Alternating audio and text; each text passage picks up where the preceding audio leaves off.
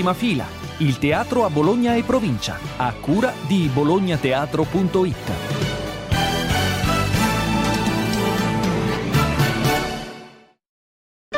Prima fila, calendario degli spettacoli.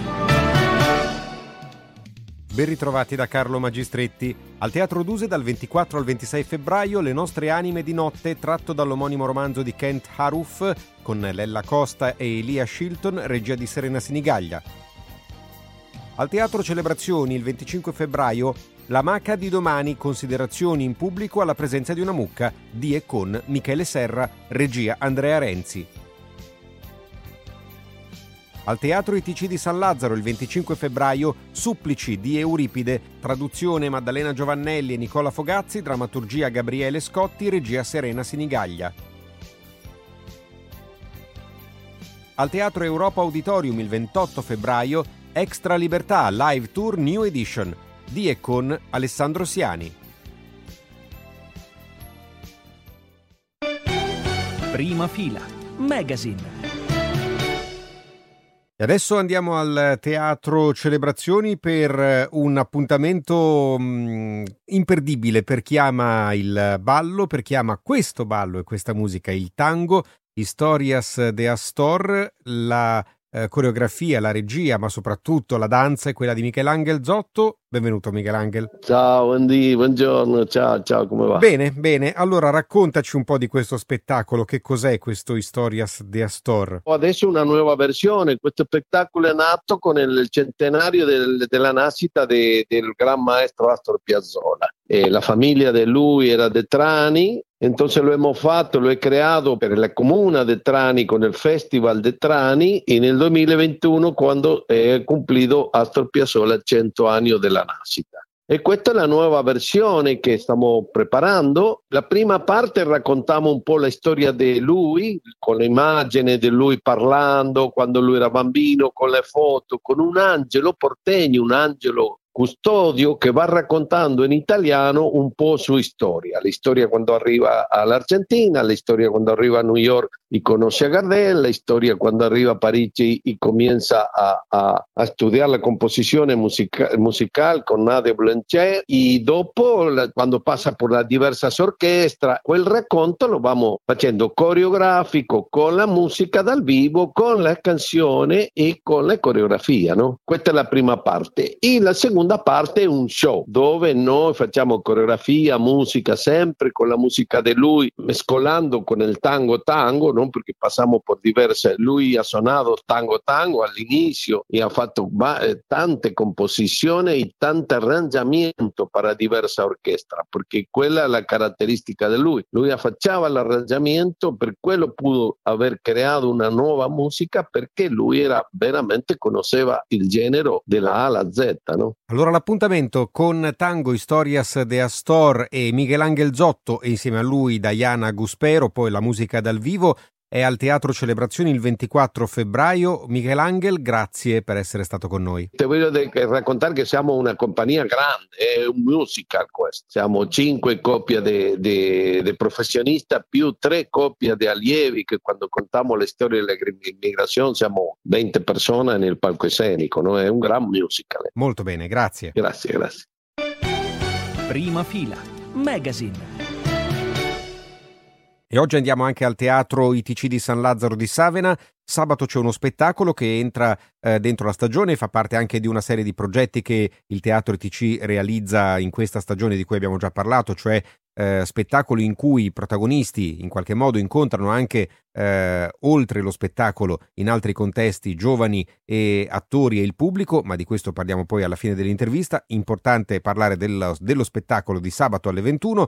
Supplici, tratto da Euripide, regia di Serena Sinigaglia. Benvenuta Serena. Grazie, buongiorno a tutti. Per chi non si ricordasse, chi sono le supplici di Euripide? Le supplici di Euripide sono le sette madri dei sette eroi argivi, quindi di Argo, caduti davanti alle sette porte di Tebe per una guerra che Argo ha condotto contro Tebe, vinta evidentemente da Tebe sono supplicanti perché vanno ad Atene, bisogna immaginare Atene come il campione della democrazia, insomma una sorta di Stati Uniti d'America, no? che le ricevono, cioè veramente le ricevono con l'imbarazzo anche di ricevere questo tipo di suppliche perché chiedono a Teseo, al re di Atene, di recuperare i cadaveri dei propri figli perché in quanto Tebe non vuole restituirli. È interessante quello che eh, dicevi di Atene, gli Stati Uniti dell'epoca, perché in realtà è un po' vero. Eh, eh, se ne è parlato anche in questi giorni in vari contesti culturali per alcuni studi e approfondimenti eh, del fatto che mh, Atene era l'unica città greca che accoglieva gli stranieri all'epoca, mentre le altre invece li respingevano, stranieri, migranti, ma insomma il concetto di straniero era un po' diverso dal nostro eh, in quel, in quel periodo. Però mi sembra interessante questa, questa lettura. Sì, è molto interessante. Eh, diciamo che non, non, si può guardare a, ad Atene senza eh, aprire un ragionamento sulla democrazia, i suoi valori e eh, i suoi limiti, che è proprio quello mm, che affronta con una lucidità e una capacità di trascendere i secoli che ci separano da, da, lui, Euripide, perché in questo testo, che è quello che poi mi ha portato a, a metterlo in scena, a volerlo condividere col pubblico, l'analisi di Euripide è di una lucidità disarmante, nel senso che pone proprio l'interrogativo e l'accento sul senso della democrazia, se la democrazia è veramente democratica o se invece la democrazia è solo in qualche modo un'altra utopia, solo che è molto comoda per il potere perché è più convincente di altre, altre forme. Il tiranno lo puoi far fuori, eh, invece la democrazia attraverso questo comprare, vendere e nascondersi dietro i valori democratici eh, convince il popolo, ma poi alla fine è sempre un'oligarchia a, a dominare. Ecco, se lo chiedeva Euripide 2500 anni fa e lo fa con la forza straordinaria dell'epicità teatrale, quindi, quindi, con l'emozione di questo interrogativo, cioè io dove sono, in che mondo vivo, che cos'è la uh, società che sto costruendo, insomma, straordinario. Ecco, siamo, sembra quasi allo stesso punto di partenza, perché la domanda che ti voglio fare è questa, non è un caso dunque che avete scelto, hai scelto di fare, eh, di mettere in scena le supplici di Euripide? Assolutamente, io credo che noi viviamo in un'epoca, anche mh, la pandemia stessa ha accelerato un, un meccanismo ovviamente in atto da, da, molto tempo, però di crisi della democrazia, di svuotamento eh, dei valori essenziali della democrazia e quindi di conseguente spaesamento eh, delle persone. E questo Euripide eh, lo descrive con molta, molta forza. In più anche ragionamento sulla guerra. L'appuntamento con Serena Sinigaglia e la sua compagnia per Supplici da Euripide è sabato 25 febbraio al Teatro ITC di San Lazzaro. Eh, domenica ci saranno altri due appuntamenti, uno dedicato ai ragazzi allievi, ragazzi e ragazze allievi delle accademie e scuole di teatro del nostro territorio che incontreranno una regista importante come Serena Sinigaglia. Pomeriggio invece alle 16.30 un appuntamento, un incontro con eh, Serena Sinigaglia e Giaba Scego, scrittrice, e Arianna Scommegna, una delle attrici della compagnia, sul tema La guerra e le sue leggi. Serena Sinigaglia, grazie per essere stata con noi. Grazie a voi, gentilissimi. Prima fila, Magazine.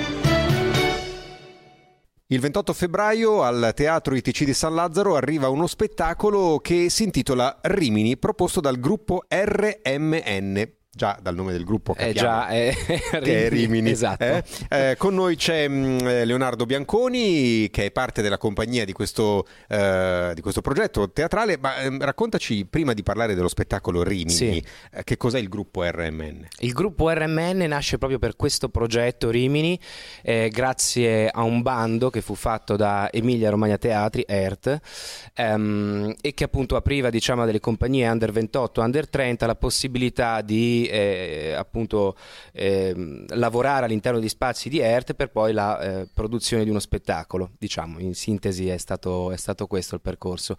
Quindi si forma questo gruppo intorno a, questa, a questo testo di eh, Tondelli, questo romanzo di Per Vittorio Tondelli che è Rimini. E allora decidiamo di indagare questo eh, autore in qualche maniera, anche se non è propriamente come dire, la ripresa del testo, quella, la nostra messa in scena, e decidiamo di, di, di chiamarci gruppo gruppo RMN, quindi diciamo che questa è un po' la, la nascita del, del, nostro gruppo. Grazie. E adesso appunto. veniamo allo spettacolo. Sì. Allora, partite dal libro di Tondelli. Esatto. Però come lo uh, avete, cioè, siete partiti da lì per arrivare come a mettere in scena uno spettacolo? Diciamo che partiamo dal romanzo di Tondelli perché in qualche maniera eh, anche noi ripercorriamo più o meno le stesse tracce, anche se è totalmente diverso, non parliamo di Pier Vittorio Tondelli ma parliamo della città di Rimini. Eh, il romanzo di eh, Tondelli racconta di questo giornalista che da Milano viene inviato in Romagna per appunto eh, tenere una testata giornalistica, aumentare eh, la, la, distribuzione del giornale appunto andare a sbirciare no, all'interno della società italiana che Rimini un po' ne, ne rappresenta, la, la rappresenta in qualche maniera. E, ehm, e, noi allo stesso modo abbiamo in qualche maniera indagato la Riviera attraverso una serie di interviste, siamo andati appunto diverse volte a Rimini in diverse stagioni dell'anno facendo delle interviste a diverse eh, persone, quindi bagnanti, eh, operatori appunto turistici, ehm, istituzioni, no? abbiamo parlato appunto con eh, alcune figure pubbliche per raccontare quello che è la Riviera oggi. Quindi diciamo che c'è questo parallelo con Tondelli, cioè se nel romanzo questo eh, giornalista racconta racconta la Rimini degli anni Ottanta e in qualche maniera ne dà una fotografia graffiante per come poteva essere la Rimini di quel tempo. Allo stesso modo noi siamo andati a Rimini e abbiamo fatto un'indagine, ci siamo chiesti che cos'è Rimini oggi, che cos'ha Rimini oggi e l'abbiamo chiesto proprio un po' ai riminesi e alle persone che sostanzialmente vivono la città. Ecco per sapere quali sono le risposte bisogna andare a vedere lo spettacolo. Assolutamente, sì. allora l'appuntamento con eh, Rimini del gruppo RMN al Teatro ITC di San Lazzaro il 28 febbraio alle ore 21. Grazie Leonardo per essere stato con noi. Grazie, grazie. Prima fila, magazine.